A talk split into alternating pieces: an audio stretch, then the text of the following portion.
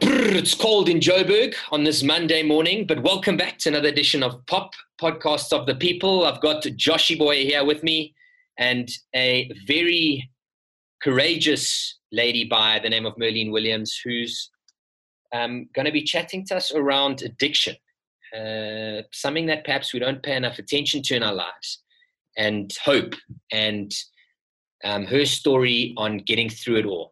I think maybe just to get things um, get things going, um, Merlene, can you tell us a little bit about yourself before we get stuck into the conversation? Who you are, where you're from, um, a little bit about your personality, and um, yeah, maybe some hobbies and, and and what you're interested in.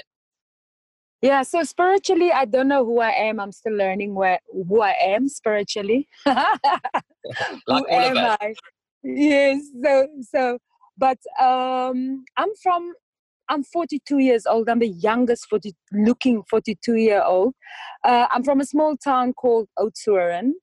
Um, so what I do for hobbies is I train a lot, like weights, uh, and I do a lot of hiking. As you guys know, I've climbed, I've summited Kilimanjaro, and then right now I'm very into the spiritual, like doing a lot of spiritual training.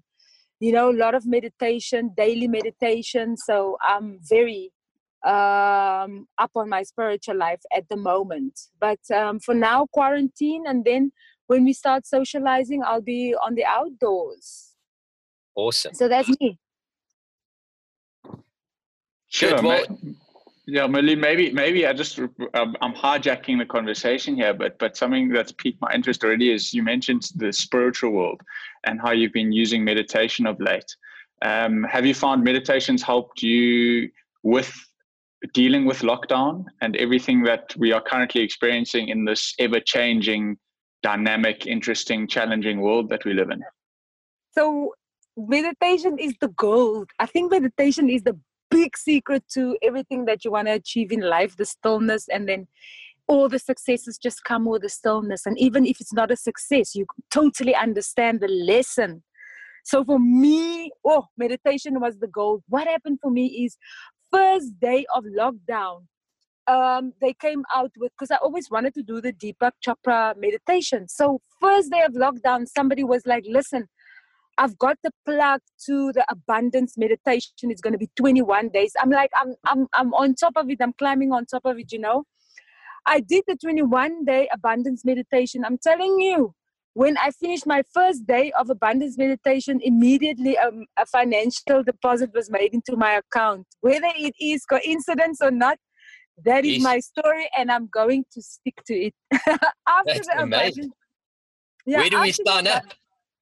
You better sign up. It's just it's online. You can find it everywhere. so I finished 21 days of abundance. So um, it was just so beautiful and so fitting for. It really aided me into the lockdown. After abundance, I did 21 days of health. How amazing was that? It was exactly what I needed. So it assisted me a lot. It assisted me into, you know, when you just have to stay still and you have to accept things the way they are it hmm. gave me perspective on my own life. It gave me perspective on the world. It made me feel like this is only a small time of our lives you know? This is it's not going to be forever. And then i had peace you know acceptance and then i could still dream. So meditation gave me like all those tools to just be still and calm in the lockdown and also then to have perspective on my future and then to accept things the way they are, you know, and to not be fearful. So it was my gym. Absolutely. Incredible. Incredible. I mean, I think that kind of uh, that leads us on quite nicely into in today's discussion and conversation. Um, I know it's a it's a very intense and uh, and deep conversation for a Monday, but it but it is centered around addiction. Um, you know, yeah. and something that perhaps we don't pay enough attention to in our lives. So uh, Merlene, thank you so much for agreeing to share your story with us. Um, and I think maybe to get things um, going, how how old were you when you first started um, with your addiction being drugs? How old were you when you started? So I just want to make a disclaimer. Before I started drugs, I've never, I've tasted alcohol maybe once. So at 23 years old, I started my first taste of intoxication, drug addiction. That was just um, using drugs, partying with drugs, and then eventually becoming becoming a full blown addict. So it happened for me at 23 years old. 23. And I mean, you know, they obviously say kind of one thing leads to the next with these sorts of, uh, you know, alcohol and partying and trying one thing leading on to the next thing. Um, was that was that it for you? Did it start with alcohol um, first, or was it more just kind of your peer pressure, the the circle of group, uh, you know, the the groups that you were um, involved in, your social circles? How did it all come about? I mean, when was that first moment that you can remember going, okay, well, this is now you know I'm here now, and this is where where where I'm going, and it kind of you know so, so what happened for me is I was in a deep state of unconsciousness. I had a broken heart. So, a totally deep state of unconsciousness. At the time, I had just met these, I had a broken heart. So, at the time, I had just met these people wonderful, exciting, beautiful, good looking people who were into drugs. And so, because I had a heartache and because I hadn't been in an altered state of mind often, when I started experimenting with the drugs, I, it was exciting for me because I was like, wow, no more heartache when I'm using. And it was so exciting for me to just be in another state of mind, you know? And it numbed you, eh? numbed what you were feeling and numb to what I was feeling, and now I had a coping mechanism. Plus, it was fun. So, in the beginning, you never ever think that it's going to be dangerous, you know, because you just never think mm. something like that can happen to you. And I started, and then it slowly escalated for me. So what what what did it what did it feel like? If you can maybe put words to that transition that pushing you into a different world um, because I think sometimes people don't fully understand and can't uh, can't put words to or can't imagine what taking a drug does to you and how that changes your world and changes the realities that you that you're presented with in your immediate surrounds. So the first thing is that it's obviously numbing your pain. I was experimenting with two drugs. I was experimenting with ecstasy. Ecstasy is an upper. So once you pop that pill, 45 minutes later, or you can, or your fingers are tingling, your toes are tingling, you just have euphoria. It's the it's like you are in an overexcited state. You know, everything if you are happy it makes you happier but if you're sad it also makes you more sad. So you are in a state of euphoria and it's exaggerating every feeling that you have. It's exaggerating the way things look the way they taste the way they um, smell the way they feel. So that was an upper ecstasy and then i was also on heroin which was my drug of choice eventually that I became addicted to. Now, heroin is a downer. You basically fall into a completely deep sleep. You feel, I always used to explain the feeling as an in the womb feeling because you're nice, you're warm, you're fuzzy, you know. So, what happens for you? Heroin is so it's so sleek it's it, it it steals your life because what happens is when you start using it you go into a deep sleep right you go into a total deep sleep. But what happens to you? Everything, all your senses slow down. So you can physically stand up and not in, in a state of um, you sleeping while you're standing. So that's what heroin does to you. You also don't feel anything, you are numb. But what happens to you is maybe after a week of using, if you do not take heroin, you start getting the most awful withdrawal symptoms. Yeah. And that is why heroin is a type of drug that is so difficult to come off because not only are you dealing with your brain chemicals that have changed, you also have a physical addiction. If you don't get the drug, you start throwing up, you hot, you cold, you totally like you're in a fever, your stomach starts aching, every single bone in your body starts paining, your muscles are paining, you throwing up foam. After that, if you take that first hit, all of those symptoms are gone. So, what happens to you is inside the active addiction, you are, and the physical addiction, you just want those symptoms to stop. Mm. So, and I mean, what it does to your mind when you are in withdrawal is almost inexplicable because it's just like a pressured state of, I mean, you at that moment in time, you are so desperate. Your body is desperate, your mind is desperate. That is the reason why addicts can do anything for money. And yeah, that's why it's so so but I mean that feeling. There's obviously that withdrawal feeling that you need another hit in order to feel better. Was there no point where you kind of went, "This was created because of the drug"? Like, stay away. I don't want to ever feel this again. So, so what? Ha- what happens to you is that that moment, that stay away. Stay away means that you need to be in the state of withdrawal for much longer.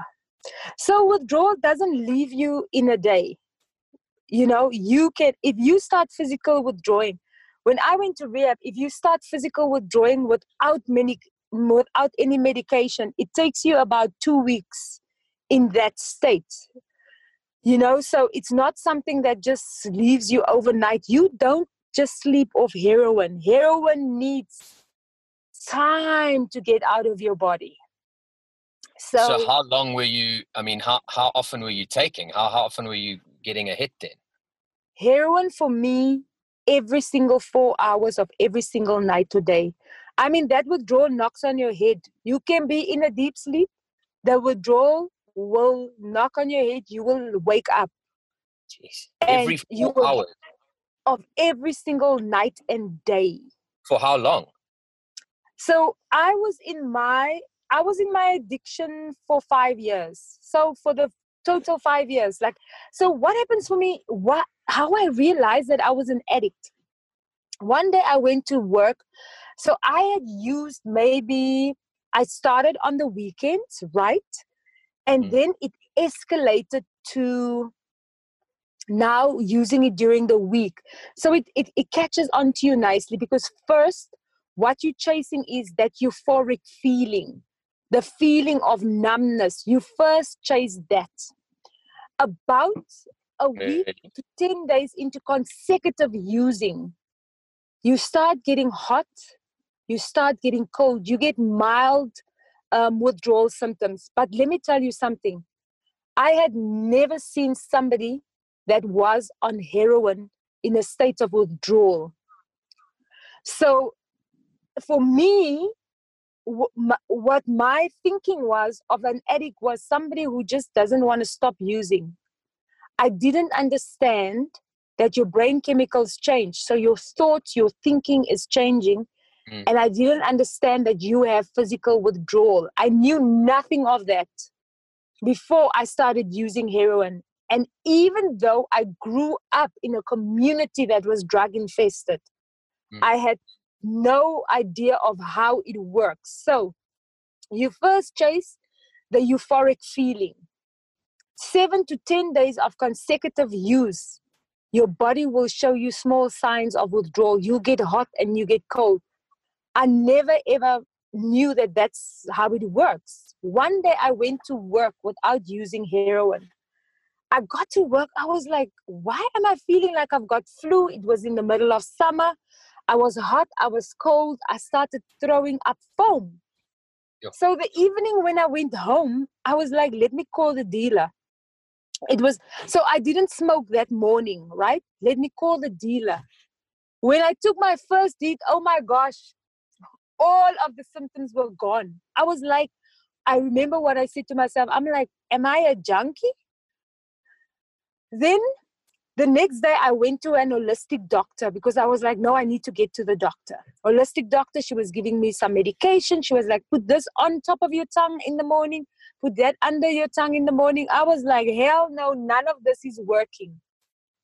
So in between i started smoking. Did then you know I, that you were on drugs when you went to her yes, heroin. I told I told her I was on heroin and now I'm withdrawing. Two days after that, oh my gosh, I went to a, an MD, medical doc, medical practitioner. I'm like, listen, I need something. I'm on heroin. He gave me methadone. Methadone was not working for me. So now I just continued um, smoking heroin, you know. So that that was my cycle of realizing, oh my gosh, now I'm physically addicted to it, and then because I was working in the time, I just continued using heroin and I was like, what am I going to do? You know? Um, so. I basically. What were you doing? Worked, what work were you doing? I was doing makeup for television. So I will go to work, hide my drugs, and then every four hours go and smoke. If I had an incident where my my drugs was running out and I was waiting for a payment or something, I'll just quickly tell them, listen, I just have to go to the shop. I run home quickly, call the dealer, meet me right now, or meet me here in this street, pick up my drugs, and then go back to work. I mean, one of the craziest moments, one of the craziest stories I've had is one day we were literally shooting at a rehab, and I was smoking heroin in the toilet of the rehab where I was shooting. I'll never forget that story. so that was part of the insane things that happen when you're actually on the drugs. Merlene, this yes. I'm I'm absolutely astounded just in terms of the descriptions and how you've used and told us about how this drug really hooks you in and it hooks you in and it doesn't let go.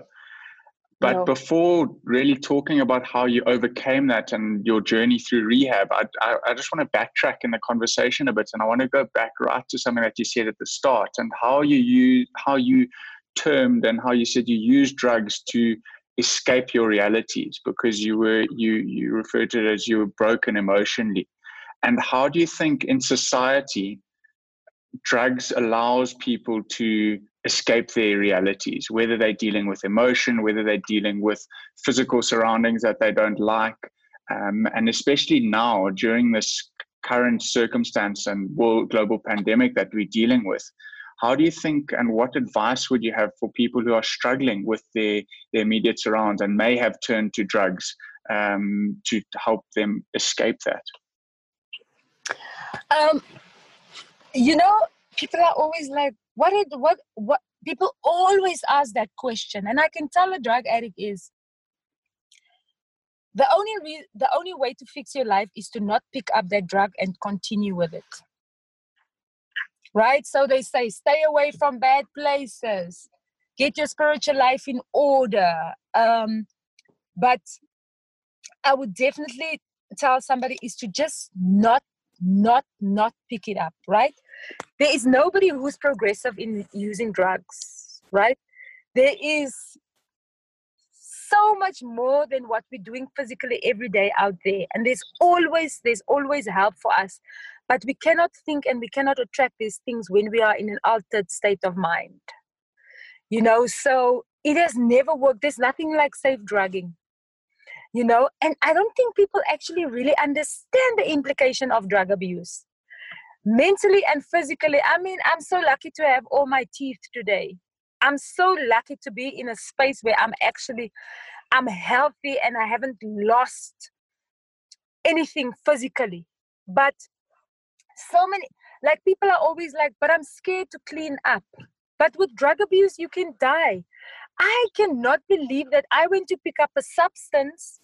I didn't know what was in it every single day, and I put it in my body.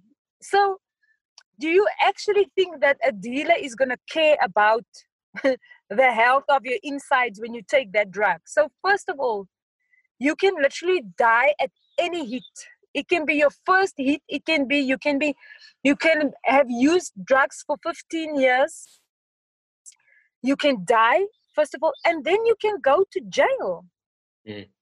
you know and people don't often think of that and then you can be you can be getting so sick that you have half a life that you never recover again and constantly be sick. So it's just for me it's like don't choose to use drugs you know?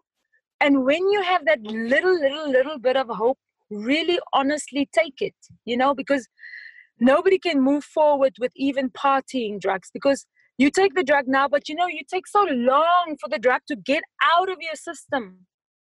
You know, so you waste so much time. You waste so much. I mean, we need to be connected to ourselves. We need to be connected to our community. We need to be progressive in life. We need to be connected to our family. None of that you can do, even if you think you're coping. Coping is not living, coping is not being alive, you know? So you need to be alive to actually have a fruitful life. A hundred percent. And I mean, Merlene, sorry, I lost a bit of signal earlier. So if you've answered the question, apologies. But I mean, you were taking heroin for five years and and taking it every day. I mean, financially, what does kind of a hit cost? Um, you know, what did it cost back then, rather? And and how how did you fund it? And and did you keep a job? Uh, I mean, surely you know you were starting to, as you say, starting to change mentally, physically. How did how did that all play out during that time? I was I was just you know it is yo. so let me tell you something about the cost of a drug. Drugs cost you everything. Yeah, good answer.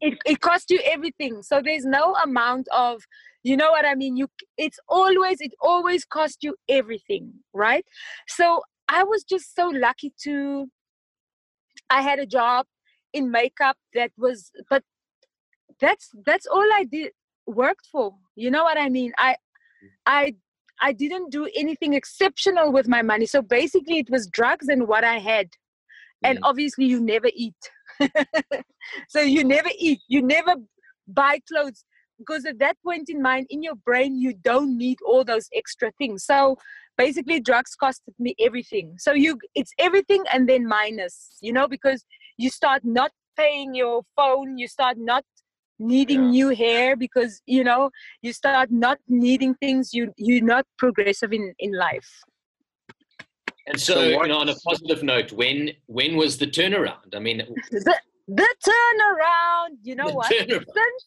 the turnaround was so beautiful. Since the first moment that i that i saw you know the moment when i said i'm a junkie i said it to myself i was like okay.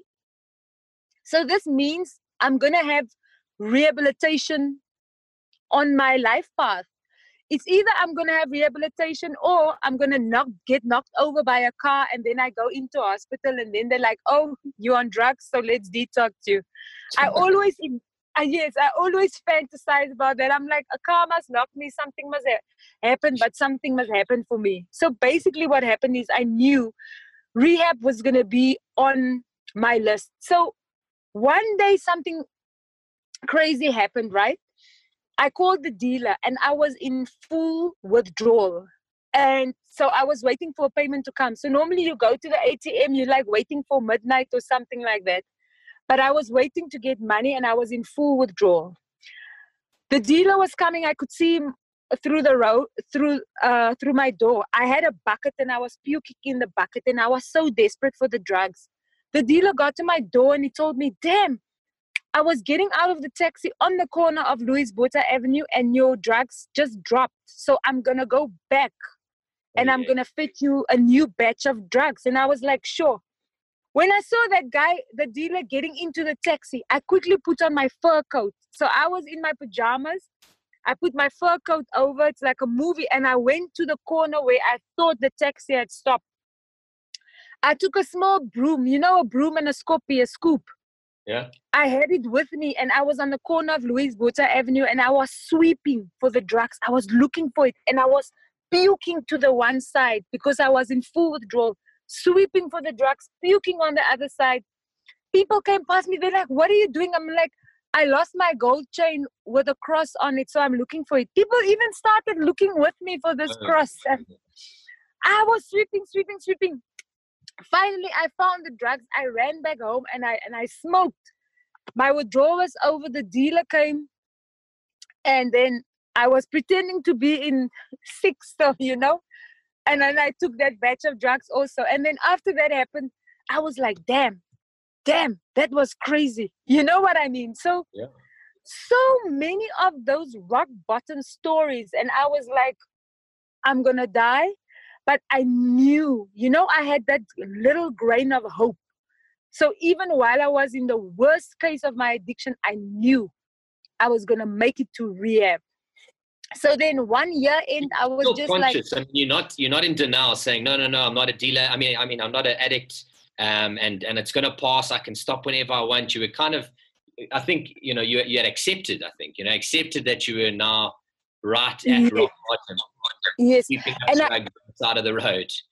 I and, always say that I had a better, I had a lot of mercy because often most people cannot get to that point. You know what I mean? And I always say to people that are addicts, I say, please have 1% of hope because that 1% of hope can just take you out of, you know what I mean? It mm. can take you to a better place where you just like, I'm going to say yes to rehab or I'm not going to use anymore or I'm going to try and find some help. That 1% is what you need. So, so what, what, what, what, just going back to the 1% and the grain of hope that you also mentioned earlier, what were some of the other contextual factors that allowed you to grab that, that one grain, that 1%, and push the other 99% down?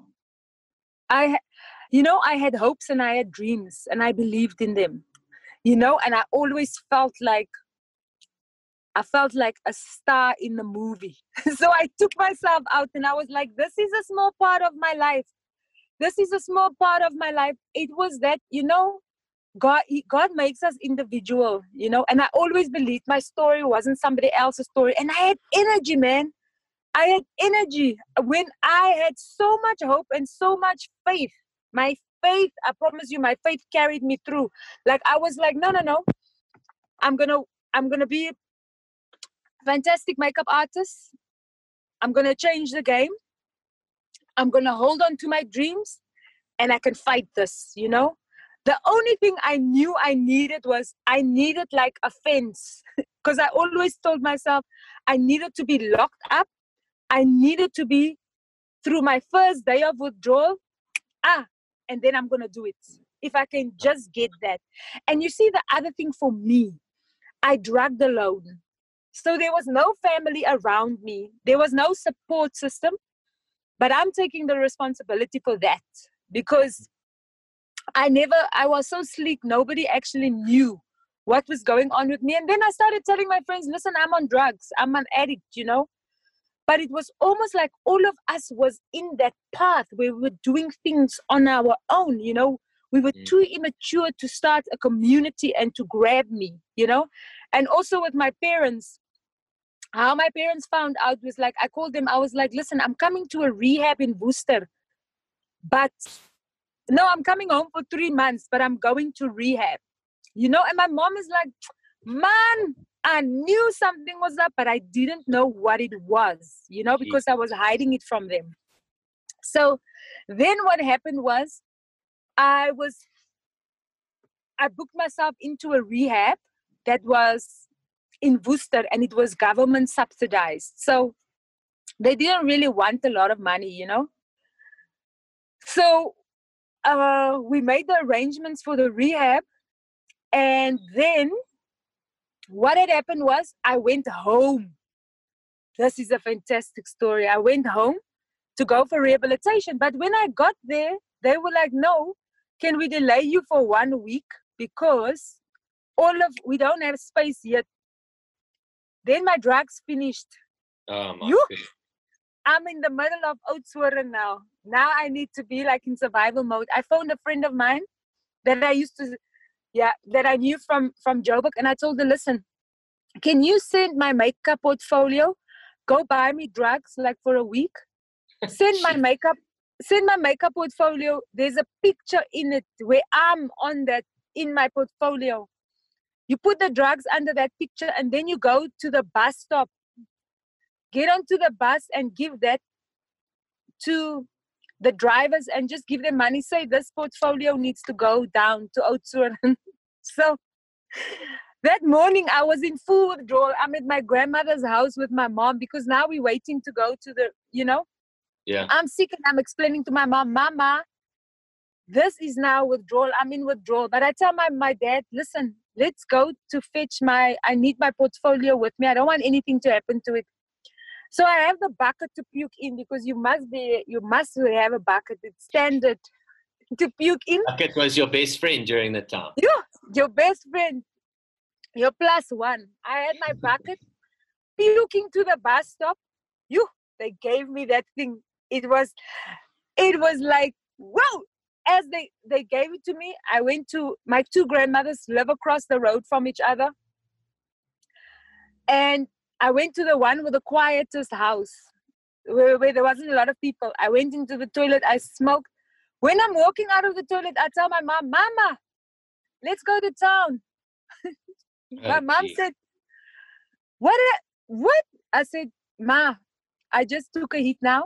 Drugs this is my drugs.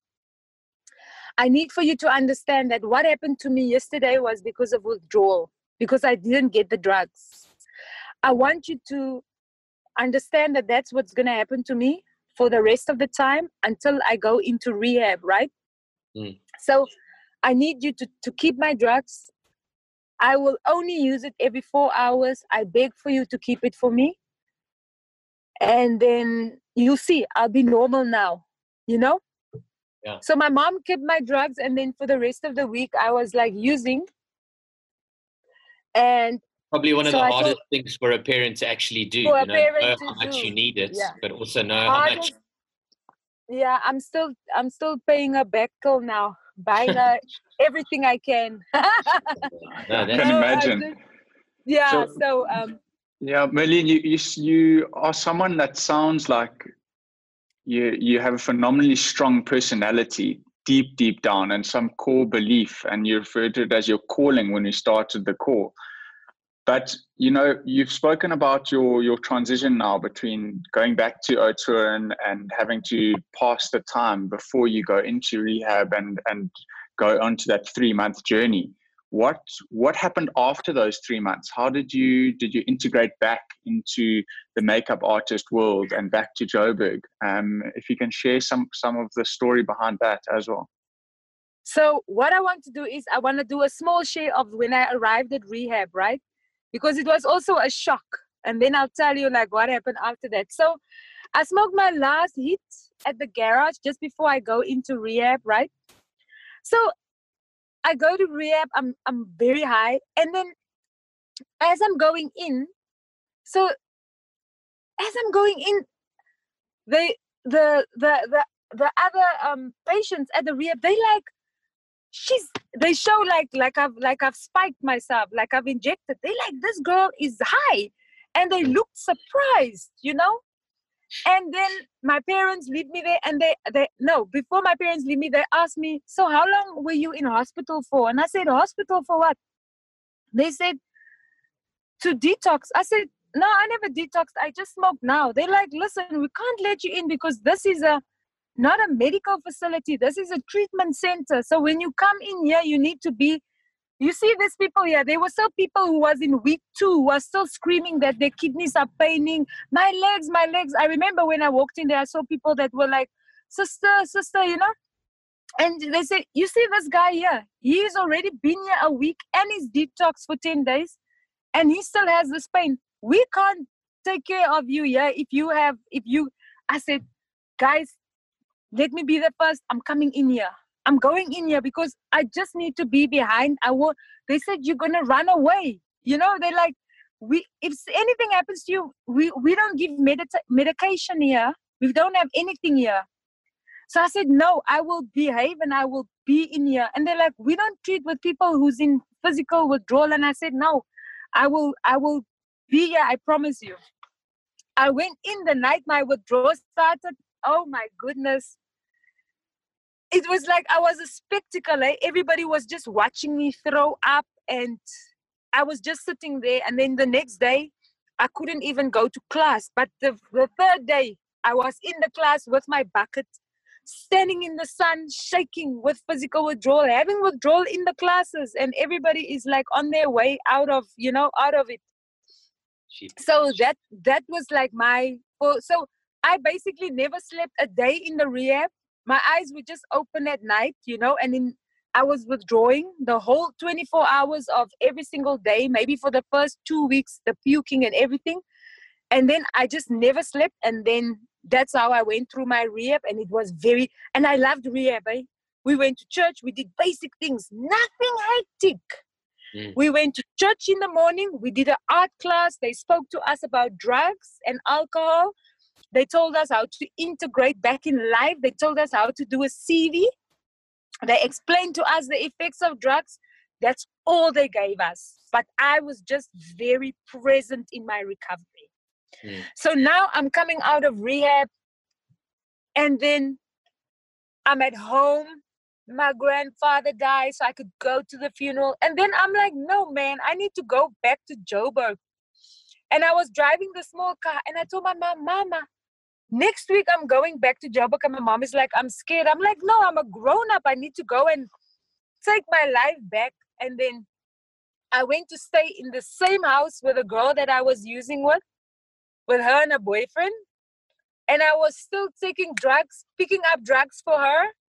But I was like, no, no, no, over here, I'm going to be, I'm out of this thing. I don't have withdrawal anymore. So that's what I wanted.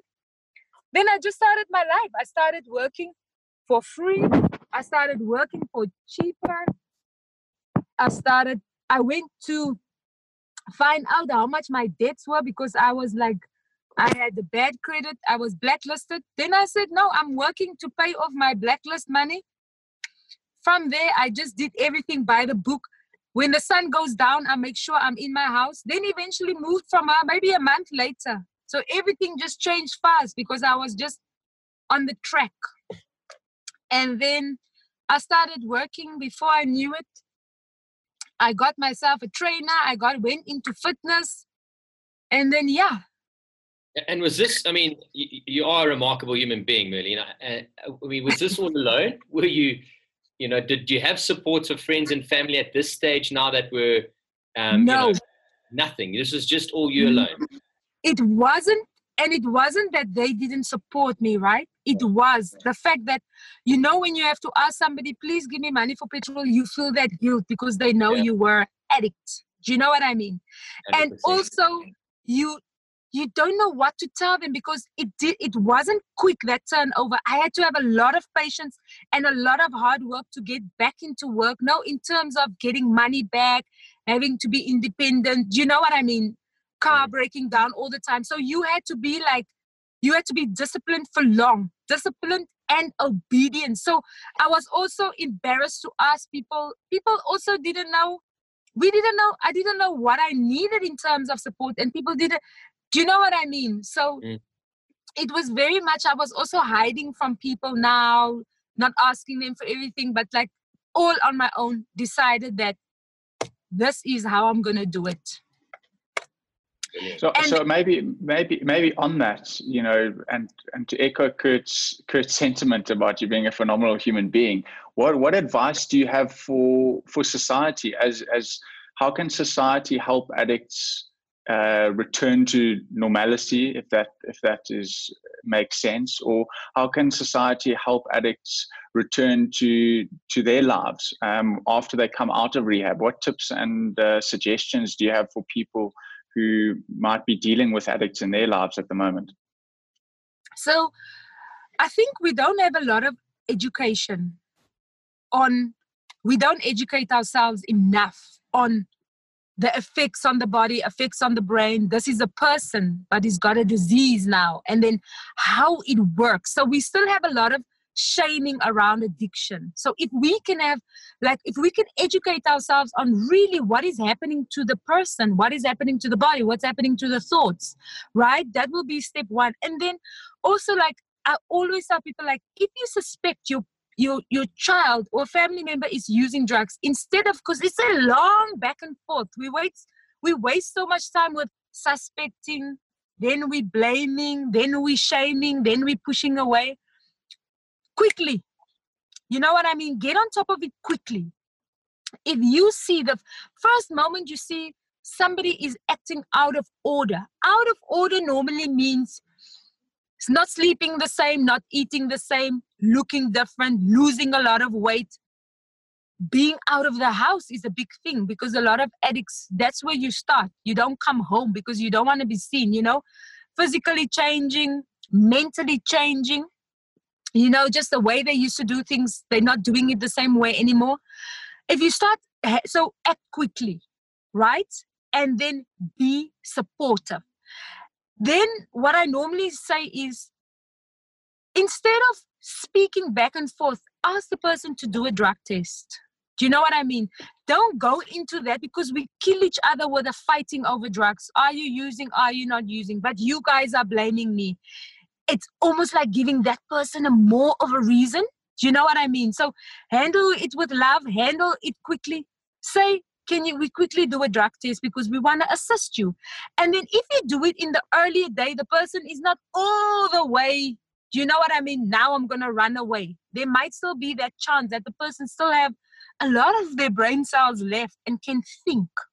And if you're doing things with love, like say, let's do a drug test so that we can help you, it might spark them. And a drug test, no fighting back and forth.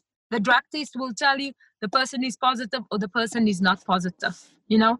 But the quicker you get it, the more, the easier it is to handle it. So education and then handle it, you know. Yeah, I think you've got to make a point there with with the education part. You know, I think mm-hmm. for people that don't, you know, that that don't have the addiction, it's very easy for us to say, "Oh, but why don't you just stop, man? You can see what it's doing to your life, and you can see what you. I mean, why don't you just stop?" I think it's so important to understand that it is a disease. It is a a chemical imbalance, and that and that need for that extra hit because you feel so terrible, and mm. that numbingness and that good feeling that you know that was numbing um, the pain in your life and, and the suffering in your life. And I think, mm. as you say, I mean, it's it's it's it's just the education on walking the journey and the path with the person. I mean, what would you give a an addict? Um, what advice would you give an addict? In? I mean, we've got kind of those that would want to support addicts in, in their life or that they know. But what advice would you give an addict? So for an addict is stop as soon as you can that is um so stop as soon as you can and then speak just get through the your, withdrawal sorry just get through that withdrawal phase i suppose because that's as you say was the hardest part yes the withdrawal phase and then also like what i can say to an addict is like you know when you're in that withdrawal phase and when you are chemically imbalanced you almost think that it's not impossible to get saved mm. to get out of it. And then what I can tell addicts is, you know, when you overcome a drug addiction, you are a superhuman. Everybody who's who's overcome a drug addiction, you just a superhuman because you're cleaning up so many other things. Do you know what I mean? Because there's also things maybe that might have triggered the drug abuse. So when you're coming out of drug abuse and you're actually getting therapy and help for it, and you're actually um, working on your strength to not use drugs again you're building up strength for every other thing in your life. You know so deal with it quickly. Don't go into it too deep. If you are into deep really seek help. Communicate. Tell your family members you know. Now also with the internet i mean even if your community is or your family members don't have a lot of knowledge like your phones the internet there's so many support groups you know. There's so many there's so many things that you can find online assistance that you can have online so if a person cannot help you go and look on the internet you know and get some advice and information. And it's in your hands as you are a clear example you know. I think the biggest thing for you was that you you accepted you needed this change. And you yeah. went out and did it. And you were the one that that put in the time and effort and decided then and there that i'm just this is it. I'm going to get through this withdrawal phase. And after the three months you decided to change your life. You decided to go get a personal trainer and to pay off your debts and to work harder. Um, and you know i mean you you you've climbed bloody kilimanjaro. You you're now heading up a massive department in um, you know in makeup in the in the uh, film and, and movie industry. And you know i, actually googled um, uh, there's a heroin that you took and, and, a heroin as a is a woman admired for her courage, outstanding achievements, and noble qualities. And uh, Merlene, I think you are exactly that. You are a heroine. Um, Thank and, you and I admire you for your courage. I, I, your story is, I mean, I was literally, my jaw was dropped on my, on my laptop here the whole time. Um, I think it's these sort of stories that we need to share and, and, and tell and, and help each other that are going through this, you know, whether it's drugs, whether it's alcohol, whether it's any sort of an addiction. Um, you know, I think the power easier said than done, but the power is in your hands and you need to just go on and get it. Yeah. And I also think like people need to see re- recovering people. Do you know what I mean? There's so many recovering people. You recover. One day you just um rock bottom, but you recover because we also have, you know, we have a lot of strength. We've got a lot of perseverance, you know, and we can fix it's fixable. 100%. It it definitely is fixable, Merlene, and and you are a stellar example of that. And I've thoroughly enjoyed this conversation. Thank you for being so Thank you. open, honest, um, and emotive in the language that you've chosen to tell your story. So I'm going to ask that I'm going to give you the floor, um, or not the floor, rather the the podcast line in closing, and ask you to to leave us with anything that that you feel.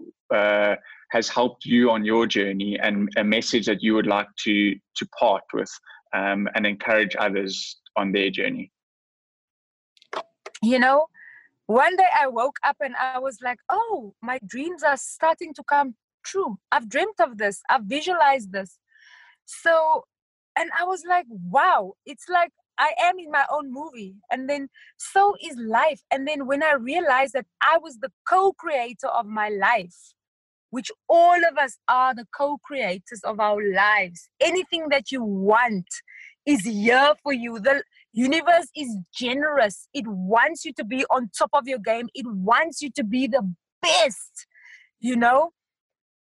If you can just come to the, when I came to the realization of that, then all and it's it's only be present where you are you don't have to finish the whole movie. You don't have to have the whole, you know, the whole plan.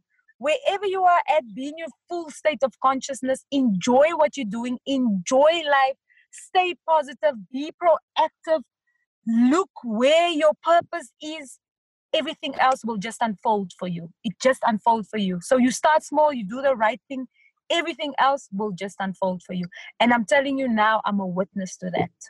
Mm. And it's never too late, I think, yeah? It's never, ever, ever, ever, never too late. Because when I stopped using, I was like 28 years old. And I literally started from scratch, from the money to the fitness to the health, from scratch. And even now, I'm 42 years old. I'm starting another business and it's going to be big.